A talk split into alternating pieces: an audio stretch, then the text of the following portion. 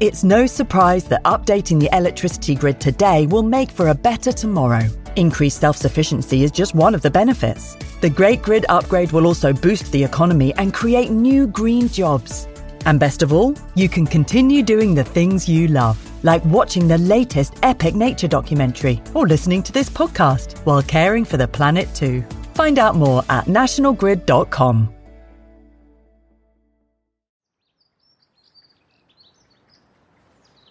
Hello, and welcome to the Plodcast, the nature and countryside podcast from BBC Countryfile magazine.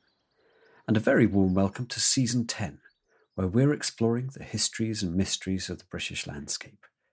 We'll be walking in ancient lands, unearthing forgotten myths, and even stumbling across a few chilling tales of the supernatural. And as ever, we'll be enjoying encounters with wonderful wildlife along the way. My name is Fergus Collins, and I'm the host of this podcast.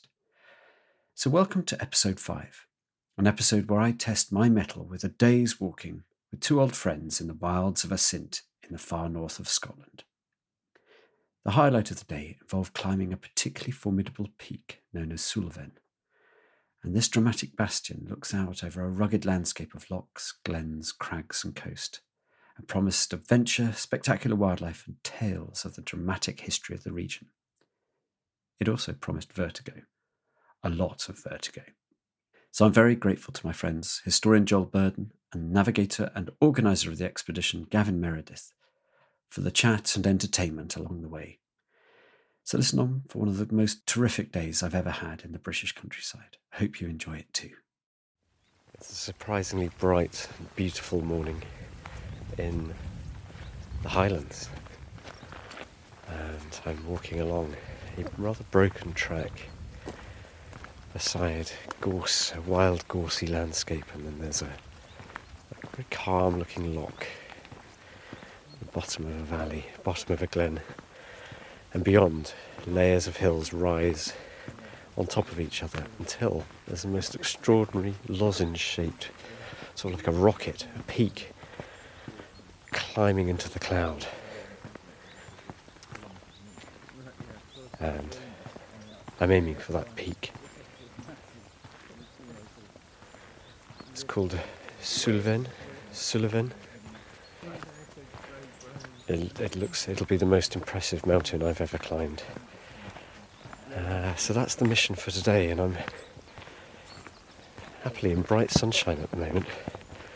But I've got a lot of water on board, food, several layers, waterproofs, ready for anything, hopefully.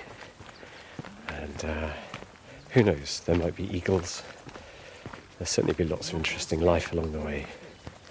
So there's sort of buttercups and orchids in the verges of this lane. So complete, completing the, this expedition are two of my old university chums, Joel. Hello.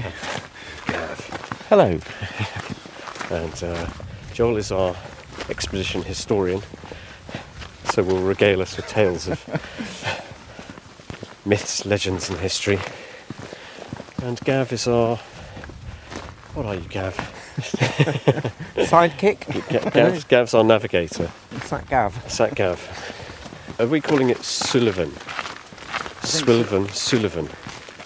I think it's something. I think it's something approximating to Sullivan, yes, but um, Sullivan, okay. it's obviously a Gaelic word, so Happy to be corrected, but uh, for the purposes of this expedition into the wilds, along a tarmac track. well, well, well, this is uh, originally a Pictish track, wasn't it? Gav? Wasn't it, Joel? This is I, no, I don't think so. That- very this- broken track. We're actually on a track to a hunting lodge. Oh, okay. Um, so I think what actually happened was that this land was cleared and um, was uh, obviously in the hands of a wealthy family and was developed as a as a lodge uh, for deer hunting. oh, okay. which probably explains why in Lochinver, where we've come from, we keep on bumping into red deer wandering down High Street. Yeah, uh, probably safer. But it's owned by the community the now. village. It's been, it's been um, the lodge is actually sort of uh, been acquired by the community. So I'm not quite sure. Well, I guess we might see as when, when we get there exactly how it's used, but it's uh, it's no longer in private hands. So, Satgav, Um, how many miles have we got to walk till we actually reach the mountain? Um, How many hours are we going to? I think it's about uh, a two-hour walk-in, Two hour walk to the mountain. something like that. Yeah. Maybe a little longer. The annoying thing about that means there's a two hour walk back. Well, If, if no my, pain, no gain. Yeah. It's, No visual pain. I mean, no, look at that's- that it's mountain. utterly beautiful. It's Yeah. lovely, isn't it? The brooding mountain in the clouds at the moment. And no other, nobody else around. We have the whole of this area to ourselves. So we've reached Glen Canisp Lodge. Right. There's cross blackbirds. The navigators are poring over the map. I'm just following the Walking Highlands. Just wish they'd read it. Yes, it's being, I'm being usurped by. Uh, Oh, right, the, By the historians. Uh, lots of very, very cross blackbirds. So, so what's the sort of outlines of walls in the ground? Well, two or three feet high, metre high, like the outlines of the walls of a of a dwelling. Yeah, I think there was there was a village uh, or some sort of hamlet or settlement um, close to the lodge. So this could be it. i and essentially, what happened was in the or sort of around 1800s, sort of very early 1800s, the land was cleared by the um, by the land uh, owner. Which is, it was, I think, it was the Sutherland family. At that stage, the, this area had been through the hands of several families, but by that stage, it was the Earls of Sutherland, and essentially the people were kind of moved to the coastal Forcibly areas, removed. and, and, new, yeah. and new kind of villages were, were, were created. So Lochinver, where we've come from, is actually a kind of uh, modern village in a sense, kind of created in the uh, very early 1800s. And the interior was was was cleared so that the land could be um, developed for sheep farming, or in, I think in this instance, as I said earlier, um, uh, for deer. Um, deer lodge, a deer hunting. so you do yeah. find as you as you kind of come through these sort of areas sometimes traces of of lost villages and settlements really. Fewer people live in this landscape than, than there were 150 years ago.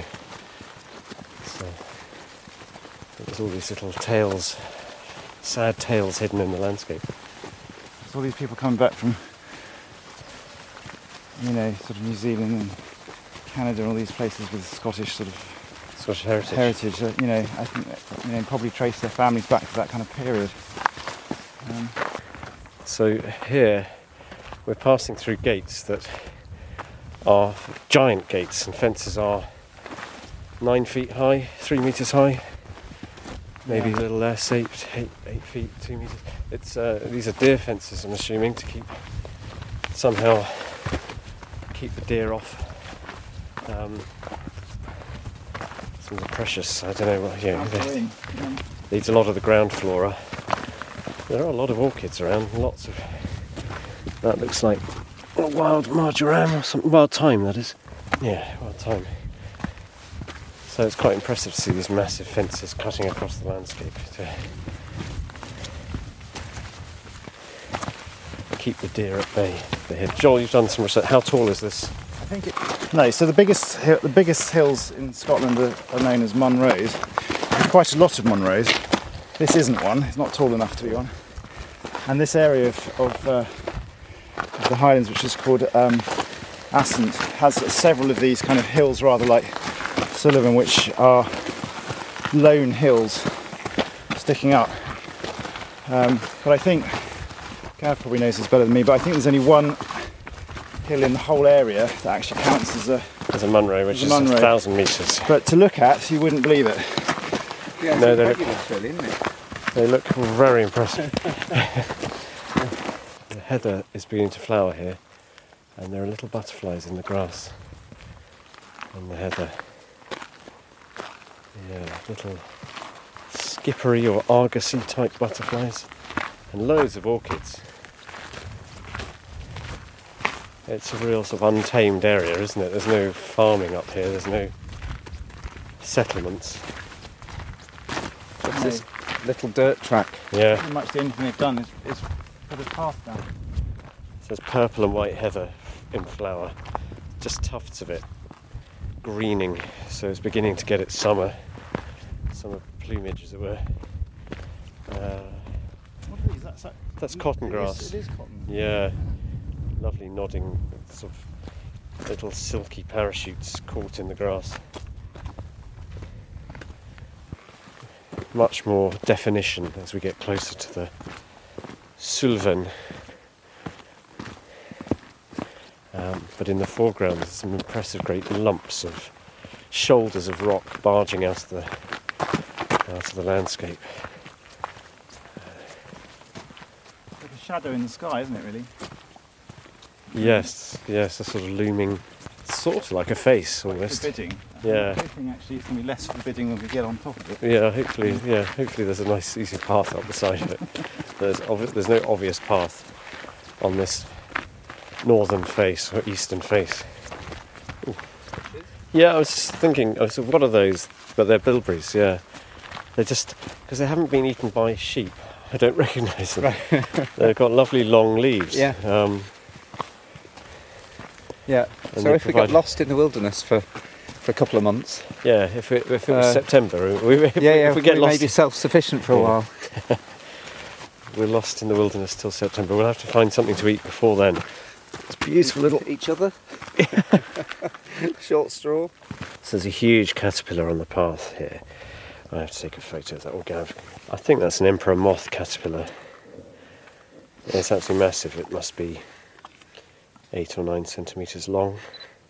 Yellowish, sort of spots on its flanks, and then dark, greeny black lines. What a corker. So that's cuckoo food, yeah. I love a nice hairy caterpillar. Lunch is served. Yeah, there we go. So we're not going to starve out here anyway. Might tickle in the throat as it goes down, but not as bad as doing a COVID test. Uh, Hey, what's this little? Whee. So little orange butterfly. Will it settle? It will settle. That is. Oh, that's a pearl, small pearl bordered fritillary. That's an absolutely gorgeous creature. So it is largely orange, a sort of fiery orange, with lines of patterned spots. Yeah, small pearl bordered fritillary. What a what a joy! I mean, the thing that's actually quite um, nice, common as muck, but um, is actually the heather. Yeah, it's lovely. Because at this time of year, it really is just beginning to flower. really pretty. And The slopes will go purple eventually once it's all in but flower. we've also seen all this. I mean, I don't know what that is, but it's got great sweeps of yellow as well. oh, Um, gorse. That's gorse. that's yeah, flowering yeah, gorse. yeah. Okay. Um, A little burn. Just trickling out of the hill. Refreshing. Have you ever drunk from a Scottish burn, or do you not trust the, not even the water up probably here? have done, but um, you're not supposed to, really, are you? It's a sad thing. Isn't it? I s- One suspects it slightly depends on which burn you choose. Yeah. Um, And I suspect that Robbie Burn. Chinese bird. take your calcium tablets and whatever it is. It's uh, there's a tablet you can have, isn't there, that you can walkers can buy that. Yeah. Yeah. Yeah, you'd obviously drink it if you were desperate out in the wilds. It's a very sad thing that we can't trust our natural water supply almost anywhere in Britain. That's a pretty, uh, pretty bad state of affairs. On a positive note, Yeah. Yes, why I've not? got, I've got a, I've got a can of amber ale in the backpack in case we we're dying of thirst. Yeah, I oh God, I forgot to put. I'm quite glad I don't have the extra weight actually, but yeah, it's a nice. Go ahead and have a sip before he does his Captain Oates thing. Yeah. they never found Gav's body. Just found an empty beer can. The reason. It's the very fat golden eagle. Couldn't take off. They, they could never work out why the three friends fell out. Uh, we just crested a, a bluff, a little crag, and before us is a gorgeous little, well, small river, a large burn, and we're sort of sideways on to Sullivan now, and it's quite easy to see that. I mean, it's impossible to climb this this slope. Gav. Oh, Are you sure it's climbable? You did With pack this- the ice axe and the, and the crampons, didn't you? I've got crampons, It but does look a bit like the north face of the Eiger from here, doesn't it? yeah, it's but, but harder. Yeah. Uh, so there's, there's somewhere there's a path, a, a route where we won't need ropes, and because I'm not convinced at this stage that I'm sorry to say there's no funicular. oh, It's not as high as we think, so. seven so 720 meters. No, No, we, we think it's seven, Seven- thr- seven the three highest one. one is 731. Right. So it's not a Munro, which is the highest mountains in Scotland. Uh, we think 3,000 feet is a Munro, Is a Munro, which is right. what, it's not. It's not a Munro, uh, but it has the appearance of one because it's all on its own, Yeah, it's a really and it impressive rises up from well, not too far off sea level, so it's uh, has that appearance of being towering. Yeah. I really hope to. see This would be an eagle haunted glen here, but It's like the sort of Sugarloaf Mountain over Rio, isn't it? Really, Yeah. but without the city below. we still seem to have got no nearer it after a. See, can The see, light- see the sort of lines coming down. yeah, the the light's just catching it now. Yeah, beautiful. Just dappling, isn't I'm it? actually trying to see if I can see. Uh, is there? Uh, can I see waterfall on the side, or am I There's definitely erosion lines down the side, aren't there? there's And something kind of white there? It might be water. It might not be. I'm not sure. There's a very interesting kind of, very horizontal Almost sort like of a belt line, line. line, belt line. Yeah, it has that appearance, doesn't it? Yeah, it's as if it's someone's tightened its midriff. So I, I, Middle-aged spread. I think it's created by. Um, What, what causes that? I- Is there it must be an erosion of a, of a I think- more I- a softer rock or something. I think I, I heard it's um, it's the, it's um, created by uh, you know the, in the ice age. It's sort of it's kind of eroded from the, I think presumably sort of glacial sort of stuff, Okay. take, causing the sort of very steep sides and it's very old. Th- th- this walls Gav, here. you know this, don't you? It's sort of this. The I'm- mountains here are the oldest in the. Are the this part of S- Scotland has the yeah. oldest mountains in the in the whole of the UK. doesn't it? Some I of the have a oldest thi- rocks in the world. isn't I have a feeling, yeah, that um, I mean it's a very special geological area from what I remember reading. I'm going to say Lewisian gneiss, Y- yes, but um, there's definitely gneiss in there. there's gneiss. I had thought possibly it was caused by sort of, you know, like they were volcanic plugs, but that- it's not. It's, Not volcanic, right. It's uh, it's glacial.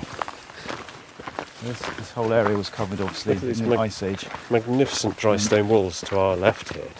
A little bit crumbling, but pretty ancient looking. And um, signs of farming up here then.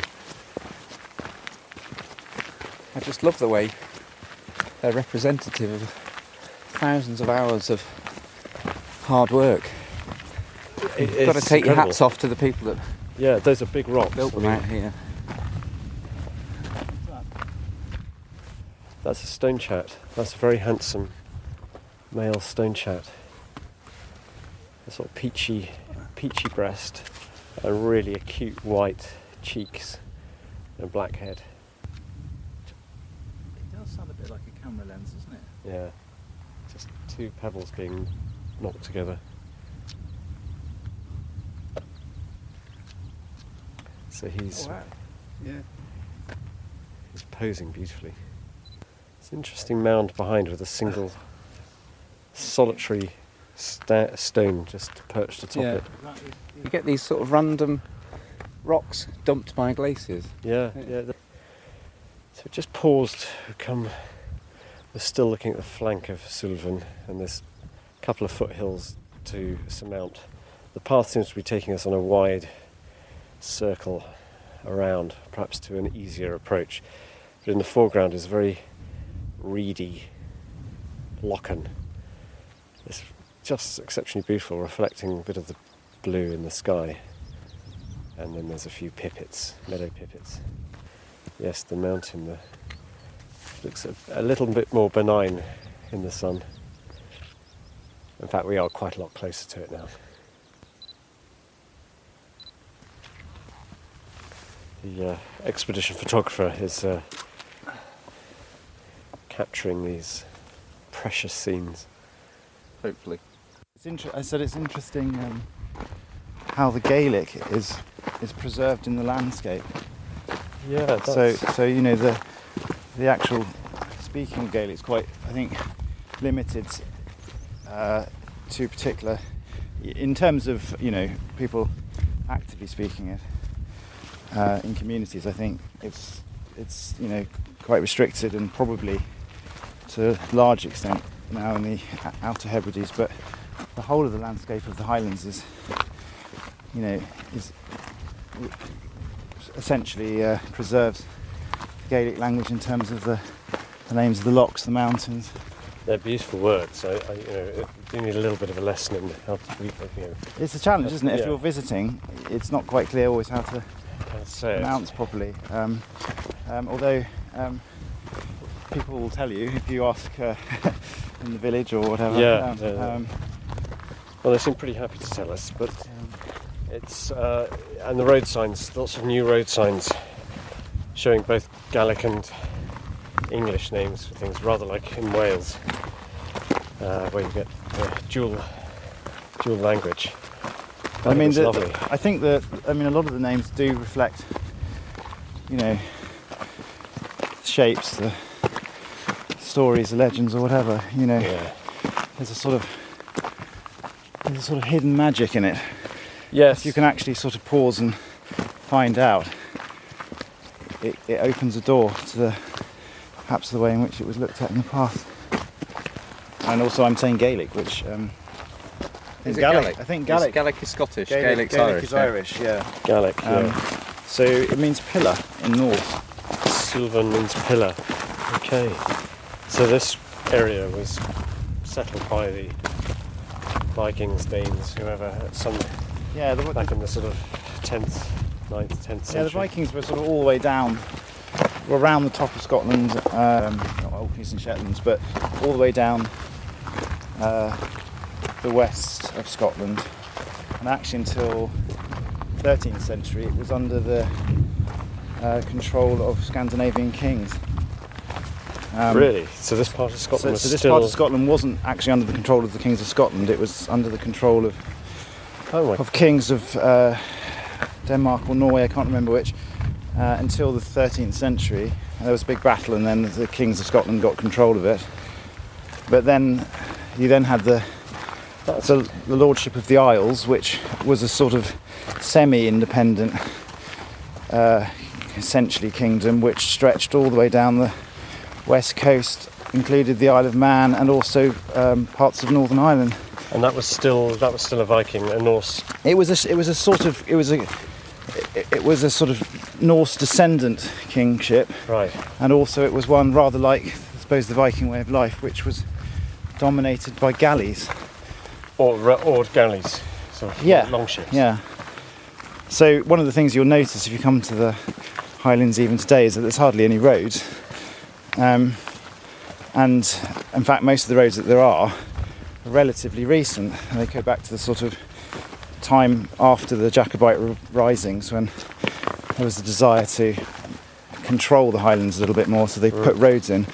Um, prior to that, people got around by boat much more. I mean, there were pathways, and, and you know, it's not that people didn't travel on land, but it was a lot easier to get around by by boat. And So all- and all the good land was on the coast anyway, presumably. yeah, so in, in fact, it was in terms of a, a kingdom, a kingdom that was sort of a, a connection of islands was quite a viable way of having a kingdom if you had a system that relied on Yeah, travel by boat rather than travel by land. Um, uh, um, interesting. I, di- I didn't know that the Vikings had survived quite as long as that. Well, you know, descendants of, but this is an odd bird.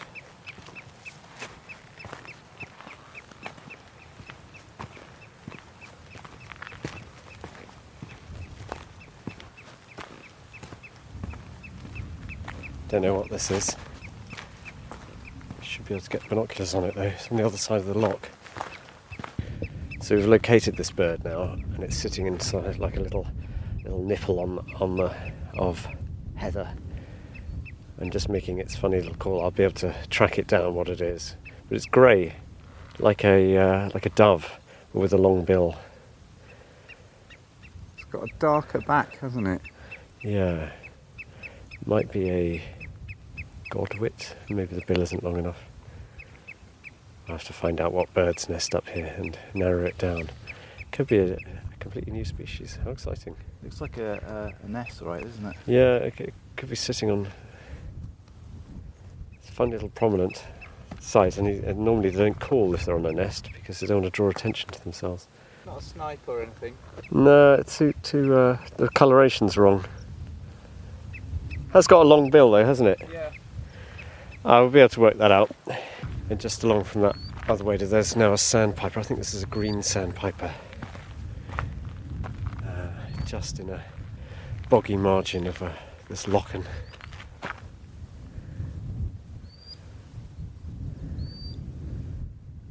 We're just uh, we're just on a on a bridge here.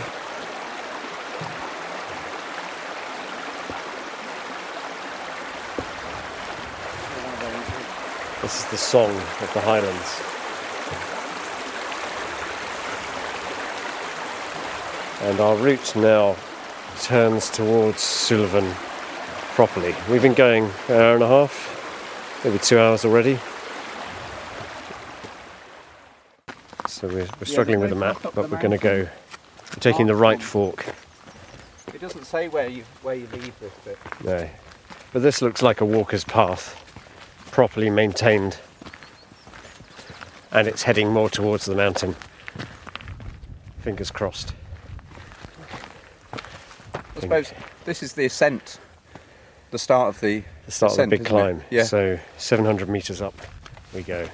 Probably up and down a bit. but mostly up. Sullivan, here we come. So we've done the first smidge of the ascent. Really is quite a daunting climb ahead. But down the down the glen here is a lovely lock. Loch Naga- Nagame. Beautiful lock glittering in the sunshine. But we've got we've got like a a hill in the foreground which would be like, yeah, that's a tough little climb and then beyond that it's just it looks like a sheer wall. And there's a skeleton of a, stre- a tree stump here. oh yeah. Very like a giant spider. Bleached by the Scottish sun. So it's not that bleached. It's like an elephant's vertebra. Ah, so we've just been up an endless flight of stairs, but we're not even tackling the main mountain yet. As you can tell, quite strenuous on my ancient body, but uh, there's just two of us left now. no, Joel is just behind somewhere. Uh, everyone's got to take it at their own pace. Gav being the youngest, is forging on. We just go straight up there then. It looks like we just go straight up the middle there. Yeah. Yeah. Holy and behind heck. us, just peeking over the that ridge behind, you can see Quinag. Quinag, is that the first one? The dark. Uh, it's a series of peaks. Is it? Oh, Quinag. No, that's eagle territory. Uh, yeah, I think there's Yeah. four peaks of it. Fewer eagles here, aren't there? Well, I can't see any eagles. No, My I'm lifelong sure they. quest. Yeah, they must hunt over here. I'm here. sure they get out this far. Yeah. Yeah. Although what they eat, I mean, I guess there's mountain hares and deer and things that we just haven't seen here, but I can see there where the the other track snakes up towards Yeah. Canisp. Ah. Joel, Joel's just aged five years. Looking good. Looking good for a man twice your age. Oh, a massive, vi- a massive ground beetle scuttles across the path. Uh, so we get round this lock, about a quarter of a mile, and then the final ascent of Assynt. The final ascent. Can we make that pun? Does it work? No, first No. warning. Okay, okay. Ah, this will test our hearts out a bit. Hearts and lungs and thighs and knees, ankles. Hope we can do it in stages. quite daunting actually. It's a long old walk up here. Yeah, so here we are at the foot of the last big climb. Wonder how long it'll take us to get up. Uh, I'm going to say it might depend on who we're talking about. 20 minutes. Yeah, maybe 20 20, minutes. 20, 30. Yeah. So we're climbing a little bit into the sun. Now we're beginning to go up. I'm going to turn off for now. And I'm going to see you at the top. You've broken the back of it. Yeah. So, about three quarters of the way up of this climb. Yeah, no worries. And looking down onto a landscape of no trees, just locks, crags, rumbling, rolling landscape, occasional bothies, and peaks of Quinag in the distance. How are you feeling, Gav? I can speak. You can speak. So that's positive. Joel, any words for the listeners at this stage? Perseverance, I think is the word. Perseverance, yeah. It's a sort of. It's weird. Perseverance in the face of extreme adversity. Yeah, I, I must admit, it was very daunting at the bottom, uh, at the first couple hundred metres. But Gav and I have been having a fairly jolly chat climbing up here, and it's got easier somehow. That's the key, isn't it? Yeah, it's just got easier. And, um, you know, it is a precipitous drop below me, and I'm, I'm not brilliant with heights, so it's quite uh, looking right down. But we just passed a lovely couple who with their dog, who left about an hour earlier than us, and they're on their way down, and they're almost at the bottom already, so it's quite quick going down. But we plough on, and we're getting to the saddle. There's a sort of rock chimney above us, just great crags, which and there are wrens singing up here. Of all the mountain birds there could be, there's wrens. Bless them.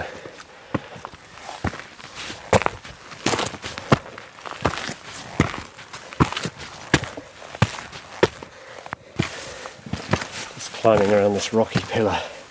Someone scratched, scratched into the rock again. Arin. 49 on 6. Yeah. What that 4th of the 9th, 16.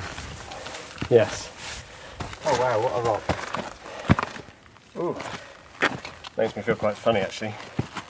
There we go. That's, that's weird. I've got this weird vertiginous feeling. yeah, there's just a rock that sticks out. Oh, amazing. Just hangs over the valley, the glen. Just looking at it gives me strange feelings in my lower abdomen. There's a crow. That's a raven. Is it? Yeah. Just above our heads. Is that where is he? Oh yeah, we're nearly. Yeah, I can see the shadow keeps coming over me. Oh yeah, ravens on the peak here. Or black eagles. I think I'm coming up the last set of beautifully made steps. Who made these steps? You're incredible.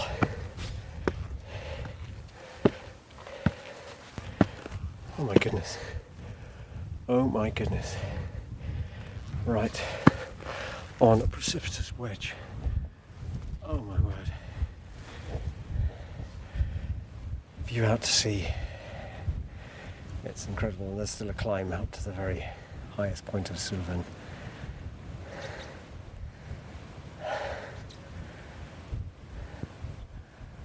There is a ring ousel. Ring ousels above me. Absolutely incredible. Two ring ousels right at the top of Suilven. I can't believe how lucky I am there. Oh, it's just such a big drop down. It's going to be tremendously difficult to come down. So we're on the saddle here. We've made it. There's, there's another 15 minute climb. What do you reckon? Yeah. Uh, Yeah. yeah. I'd say. looks pretty precipitous. I, I definitely felt a little bit vertiginous when I arrived here and saw that it just dropped down the other side. But I mean, we can see Yeah. in both directions now, which is the first time that's been possible. Uh, and there's just the Stack, Stac Pollaidh, which is a sort of sawn off, snapped off looking mountain. So that's the Loads one of that's other peaks. straight ahead with. Yeah. Uh, it looks like a castle on top of a. Of a, of a Yeah, hill. that's a good description. It's um, and then the Summer Isles are out in the beyond the peninsula. What peninsula is this one, Gav? Then this is I'm not sure. Well, that peninsula over there is on the other side of it is Achiltibuie. Achiltibuie. whole of Assynt, As- Assynt here, really. Yeah, Assynt, which is a sort of is it a kingdom? What what is Assynt? Just a region, It's a parish. a believe it or not. parish, a parish of Assynt. So that's one parish, the whole of that. Oh. Um, it was the land of the MacLeods for a while, and then the Mackenzies. Um, look at these ravens on the edge of the cliff here, just hanging over the valley. No vertigo there. Feels like we're on top of the world, but we're not. We're not near the summit yet. We've done. Yeah. we- let's done make it to that wall. four-fifths. I think we should do that wall at least. Okay, Um, let's get to the wall. um, so there is a man-made wall up, up here. It's unbelievable. it's incredible. Yeah, Most improbable wall in the world. yeah. Um, Improbable shelter of this wall. Yeah. So what's, what's the story of the wall? Why is there a wall on top of Suilven? Well, I don't know. This, this is the thing. It's, which- it's, a, it's a bit of a mystery, but um, I mean, how many walls would you say we've seen in the last 10k? Not many. So we've got all this way, Yeah. and then we've got right on top of the mountain, and then there's this enormous wall, Which sort of drops down precipitously. perfectly I can built. barely bring myself to look upon it. It's so. Um, Mm, perfectly very well built. Hard, hard to think of a better wall Mm. on top of a mountain. So there's a story that it's um, it's a famine wall, which was essentially it was it, it was a project to keep people busy during the potato Potato famine. famine. Oh Why on earth you'd actually decide to put it on top of a mountain? Well, it's seems like enough getting up. seems here. like an act of cruelty. Yeah. Um, That's one of the um, meanest things I've ever heard. But, uh, um, thank goodness whether that's true or it's not, I given us don't a shelter. um, providing us with an amazing windbreak. that would have been um, the 1840s, if that's if that's right. Um, in the very far, far distance, you can see a splash of green, which is about the only obviously cultivated piece of land, in- Yeah, and the whole. as far as you can see. Yeah, it's totally wild and rugged and untamable. I suspect there were lots of crofts down there, and if you look carefully, you might see this odd, odd uh, little bit of wall, or there doesn't seem to be much. magazine. Yeah. All right. So, uh, how's, how's your climb been? Great. Great. Yeah. Quite challenging for me, but. I'm Yeah, well, glad I did challenging for me, definitely. That's why I'm sitting here, Yeah. Yeah. uh, eating well, eating crisps. You've been to the top. Not yet. No, no, no. Saving that. Saving that. Saving that. Yeah. a wee bit less windy here, so we just sort of Yeah. Yeah, we had lunch. shelter, Nice, yeah. yeah. You had lunch at the top, did you? No, no, no. Oh. Came down Yeah. behind a rock face, so perfect. Very sensible. Lovely. Okay. Well, enjoy the descent. Thank you. We're about to make the final ascent. Your camera base. The very final ascent. There's been lots of final ascents today, but this is definitely the last one to the very peak of Suilven. Oh dear. It's. Re- I've definitely got vertigo. Bit of an open stretch to relax on up here. There's narrow little paths. And there's no danger. It's just a long old a long old scramble. There's one more big, big climb up. I think there's a sense of the land falling away on all sides. That is the most sort of. I find quite frightening. Uh, don't think I've never climbed a mountain like this before. So um, it will be quite an achievement for me to get there in the end. There's another one. Can't believe it. False summit. Yeah, yeah, yeah. That's amazing. At the top, I had to conquer a few demons there. Oh, and the view is incredible, but my stomach is so somersaulting. Anyway, it's so beautiful. So many mountains, so many locks. Uh, It's uh, sorry about the wind. Done it. Well, this is it. It. Yeah. That was. Congratulations. How are you feeling? I'm not too bad. Yeah, you've done all right. Got a uh, spring in my step. Yeah, I'm just sort of clinging to the top of the mountain now with a sort of. I'm very grateful that it's all solid rock. As you can feel, it's a strong breeze, so I'm not going to record for very long because it won't be very nice to hear. But Sullivan, Sulven, Swilven. You're not that difficult. it's an interesting. Well, I reckon we can see a good 20 miles in each direction. Oh, at least, Easily. at least, yeah, 40 maybe. Bit hazy in the distance. Yeah. And what's the weather like But here? you take that. It's not too bad, is it? No, no, it's Okay, clouded. It started to cloud over a little bit. Yeah. So we'll probably not stay up here. Hello. Oh, dreadful, dreadful. What? Uh, what made me? What made us go up here?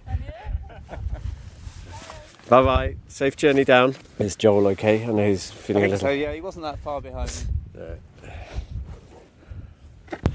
Welcome to the top. How do you feel? Good. Leg weary? Leg weary, all right. Yeah. So you get even better for you, probably. Actually, At the end, yeah. I'm not, I'm not sure I can go up there. I'm feeling a bit sort of. I think, I think it'll be Pinned. less hairy than what we've just been over. Yeah, sure. That was the hairiest of the hairy. Oh, so we clambered down off the top of the of Suilven, and it was a long old journey down. But I felt a lot easier on the way back. Just found a little shelter beside a cleft in the rocks because the weather is closing in now. It's quite windy, so I haven't been able to record. Uh, we're quite tired. We've got about um, just by a little lock and again at the foot of at the foot of Suilven. Suilven. Um, yes, my thighs are absolutely screaming in pain, and my feet hurt a little bit. I don't feel too bad, but um, I'm glad I conquered it. Went to the top.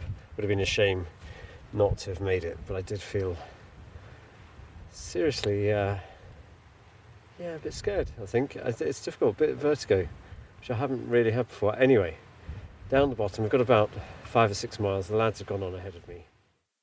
And the wind's just died down a bit, so I can see our path. We're still quite high up at the moment, but I can see our path snaking away across locks and alongside locks and through uh, sort of heathery, rushy landscape down in the glen, Glen Canisp. And um, so we are just making a shallow descent. Uh, yeah, probably got about two, two and a half hours walk back to the car. So, you know, I've I've done more than I normally would on any walk, but I think I think we've earned ourselves a wee dram or two in the bar in Lochinver. Should we do a little while the wind's satisfying day? Thank you, Gav, for bringing us here. We're just sitting by a little waterfall on this Canisp River. Can what's this? We don't know what this river is. I don't know. Fe- How, how are you all feeling? Uh, is how my knees going to feel when I stand up? Yeah. Yeah, yeah, yeah. That's Yeah. the problem. Probably seized up after a quick pit stop. Pit stop, an, an apple and a beer, which is the perfect rural. Perfect reward. yeah. I think there may be some more drink taken later. Well, amazing. Well, I feel, you know, oh, looking back and we climbed that peak. Yeah. it's, uh, it does look pretty staggering, and to be on top of that, it was a great sense of achievement. Satisfying. Quite glad to be back down on the bottom. It's another hour's walk, and then we're done. I think so. Yeah. Brilliant. Brilliant. Well over and out. And then a hot bath and Massage. nice meal. So that wasn't the end of the adventure. But it was such an absolutely wonderful days, a wonderful day out in the mountains and something I've never done before. Just climbing tall peak and spending it with two really good friends. So I'm really grateful to my good old friends Joel and Gav for such a brilliant day out. And I hope they listen to this and enjoy it too. Um, just a couple of things, a couple of cl- corrections and clarifications. Obviously, we have a few of those sometimes listening back to the recording, I realized when I get to the top, or not quite the top of Suilven, the mountain that we climbed, I saw two birds, which were ring ouzels. I got very overexcited, as you've just heard. But I didn't tell you what they are. They're actually little mountain blackbirds, a little bit smaller than the blackbirds we have in our garden. They're not terribly common. But one way to recognize them is they have these white bibs, and they're really beautiful and quite rare now in Britain. And they only come for the summer. So they're sort of summer mountain blackbirds, and I haven't seen them for years. So forgive my excitement, but that gives you a bit more context of why they're special. And we also, on the way to Suilven, we captured that bird, that rather persistent but sort of evocative bird, uh, which we couldn't recognize. Uh, that bird song. It was, I think, a greenshank, which is a wader, long legs, long beak, and normally you see them in marshes and wetlands, but this one was breeding up on the mountain. So that was a really memorable moment. And obviously, the biggest thing I encountered was a bout of vertigo. Quite a challenging moment to find that your body and your mind is letting you down a bit and you want to get to the top of the peak. But yeah, a, a completely exciting, thrilling day out. And talking of exciting and thrilling, I'm joined again in the podcast studio by my very good friends, podcast producer Jack Bateman and podcast advisor, editor Hannah Tribe. Hello, chaps. Lovely to see you. Hello. Hello. So, have you? I mean, I that whole experience was was as you, know, it was quite uh, quite scary. Have you ever been somewhere that gives you the sort of like physically you feel frightened? I mean, have you have you climbed somewhere or been underwater? I don't know. I'm not I'm not scared of heights, but there's been a few times where I've been up high and my body seems scared of heights rather than me as a person. I remember I've done a I've done a few mountains, and I especially remember uh, I went up the Eiffel Tower once, and uh, was up the top of there, and I could go near, near to the edge. I wasn't afraid to go to the edge or look over the side, but my legs just immediately started shaking. So I don't know whether it's just I've managed to conquer the mind over matter thing, and in my mind I'm like I, I don't need to worry, but my body's still worrying. But I, it was so, so strange. So I'm not scared, but I've my body's felt scared. I think. That's a good way to put it. How about you, Hannah? Have you? I absolutely love heights.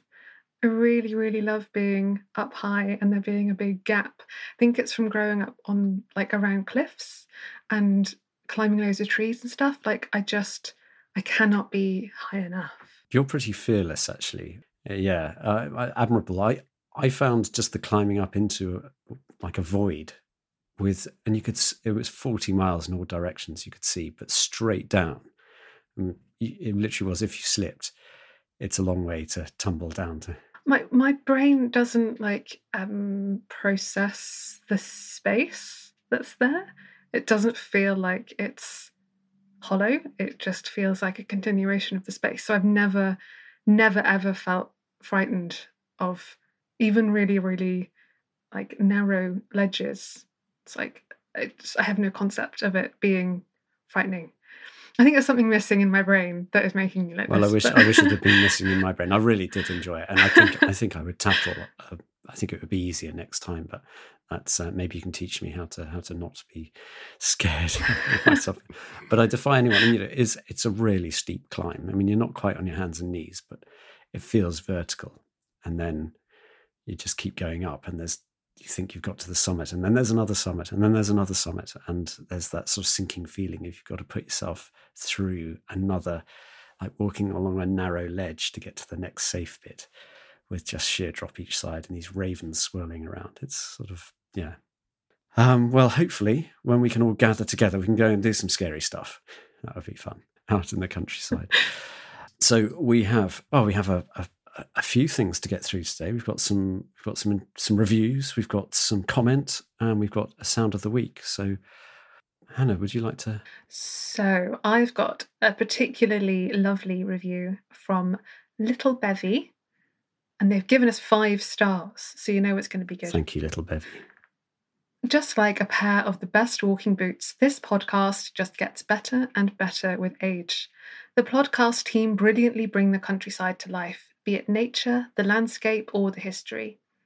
The thought that goes into choosing the subject matter and how best to present it is obvious. The varied presenters are all superb and are so warm and engaging that they almost feel like family. I never fail to be enthralled, educated, or motivated. An essential part of your countryside kit. Do not head to the hills or your armchair without this podcast. Nice. Thank you, Mother. uh, so is so lovely. And um, thank you, little Bevy B. Uh, that's one of the nicest things anyone's ever written about the podcast. And um, well, it just warms the cockles and gives us more encouragement to keep going and think about what you've written and, and try and keep up to those sort of heady expectations. Now, I, uh, as a counter to that, because we don't always talk about the really um, positive review, we've got a three star review from someone who I think it is Snowdrop Eleven, but it's Sun W Drop Eleven. But we'll we'll go with Snowdrop Eleven. This is also on Apple Podcasts, and they say, "I don't mind the ads at the beginning, but after listening to the sound escapes, and Hannah saying." I hope you're feeling relaxed. Now then comes the ad, jolting you back to reality. And they are never relaxing, easy listening ads. Always loud. I do enjoy the sound escapes apart from this, so thank you. So that's a really interesting point from Snowdrop 11. Um, we love Hannah's sound escapes. They're brilliant. They are really relaxing. But of course, there are ads because these are podcasts. You get them for free, but there are adver- advertising that goes with them. And we've thought a lot about it. And you know, the, the advert at the end obviously does bring you back into reality. So it's something we'll look at. We don't want to shock people back into a rude existence, having just sent you off into a lovely part of the countryside with some beautiful natural sounds. The uh, adverts especially help benefit the podcast. So by listening to them, you are sort of directly supporting us and the podcast going forward, which we massively appreciate. From soothing sounds to extraordinary sounds. Jack, I think you've got sound of the week. I have indeed. I've delved through the podcast post bag and I have found a sound of the week from Craig Campbell, and he's from Australia. And he has sent us a sound clip of the butcher birds that live just across the course at their house. Uh, he said they sit on the balcony and sing, followed by a lot of smiley faces. So I think we're in for a in for a treat here.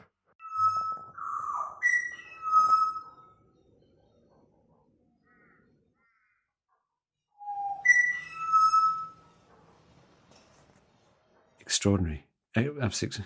Doesn't that sound just like a squeaky gate? I was about to say that is a squeaky gate. If I've I think Yeah. like a squeaky cathedral door because there's that sort of deep. That's your Eh, I don't know. It's un- baroque imagination. Yeah, yeah maybe. Um, it's so it's unlike anything we have in Britain, with, with a possible exception of like long-eared owls at night or something like that. But that is just an extraordinary, deep resonance of musical instrument. What a what a bird! Butcher birds as well. I'm I'm don't know about butcher birds, so it sounds like they might be fairly nefarious creatures up to no good. Um, really meaty song. yeah. Oh dear.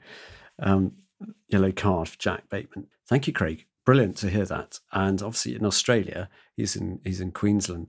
You're um you're just experiencing spring where we're just heading into autumn back in the UK. So um, you're getting all your lovely birdsong, and just as we're sort of losing most of ours, we've probably got a few robins singing. So Yeah, the robins have started and it's beginning to sound like autumn. It's sort of got that cold feeling coming Yeah, back. we're we're recording this on the very last day of August, so it definitely feels like we're betwixt summer and autumn, and the robins singing. Isn't it the end of meteorological summer today? I think you might be right.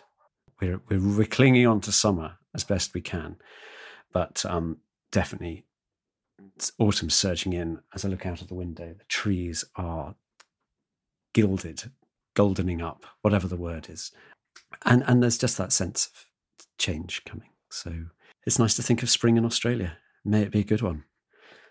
So I think that's it for this week. But before we go, we should say a big thanks to Hannah for climbing out of her sick bed and coming to to speak on the podcast because she's not been very well for the past week. But hopefully next week, I'm just clinging, Clinging on. on. I will be here next week. fantastic. So thank you both, and thank you for listening. And join us again for the Countryfile podcast next week. Goodbye.